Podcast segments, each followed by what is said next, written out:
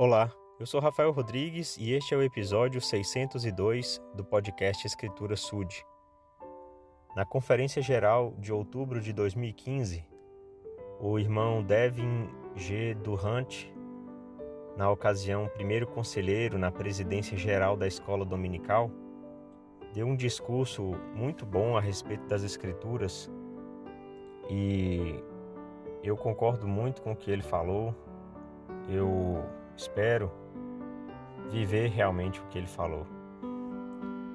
E nesse discurso, o irmão ele faz um convite para todos nós. E esse convite é para que a gente possa escolher um versículo de escritura a cada semana e colocá-lo em um lugar em que possamos ver todos os dias.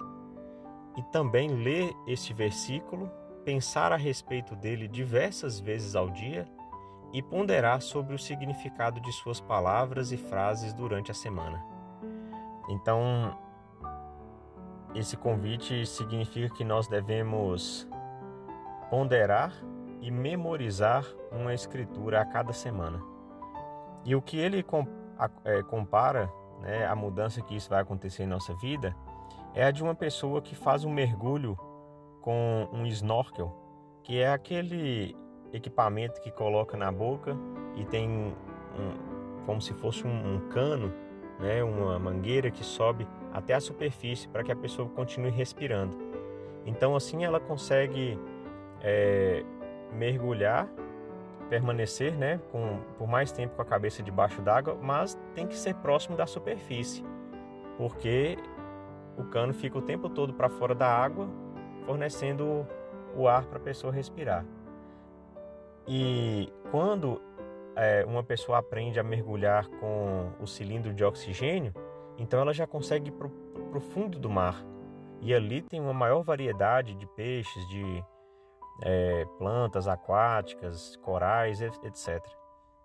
Então é uma evolução muito grande. Né? As possibilidades de ver coisas mais bonitas e, e se maravilhar com mais coisas é maior para aquele que mergulha no, no fundo né, do que para aquele que fica apenas na superfície.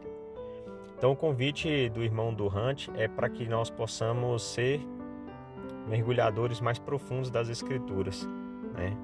E Nefe ele disse isso em 2 Nefe, no capítulo 4, versículos 15 e 16, ele fala porque minha alma se deleita nas Escrituras e meu coração nelas medita, e escreve-as para instrução e proveito de meus filhos. Eis que minha alma se deleita nas coisas do Senhor, e meu coração medita continuamente nas coisas que vi e ouvi. Então, Nefe fala por duas vezes que ele medita sobre as Escrituras, sobre as coisas que o Senhor mostra para ele. E que ele tem os filhos em mente quando ele faz isso, né? Porque ele faz para instrução e proveito dos filhos. Então, nós que temos família, devemos ter nossos filhos em mente ao estudar as escrituras. Nós que temos chamados, responsabilidades na igreja, devemos ter aquele sob nossa responsabilidade em nossa mente durante o estudo das escrituras. Quem é solteiro, quem é jovem, deve ter seu próximo objetivo e meta em mente quando estiver lendo e ponderando as Escrituras. O Senhor nos deu as Escrituras para isso, para servir de instrução para cada um de nós. Né? O, continuando as palavras do Helder Durante, ele fala: se você escolher ponderar e memorizar todas as semanas, você se sentirá é, como essa pessoa que eu disse, né, que foi para os mergulhos mais profundos. Por causa dessa decisão, sua vida será abençoada com uma compreensão mais profunda dos princípios do Evangelho e uma nova perspectiva espiritual.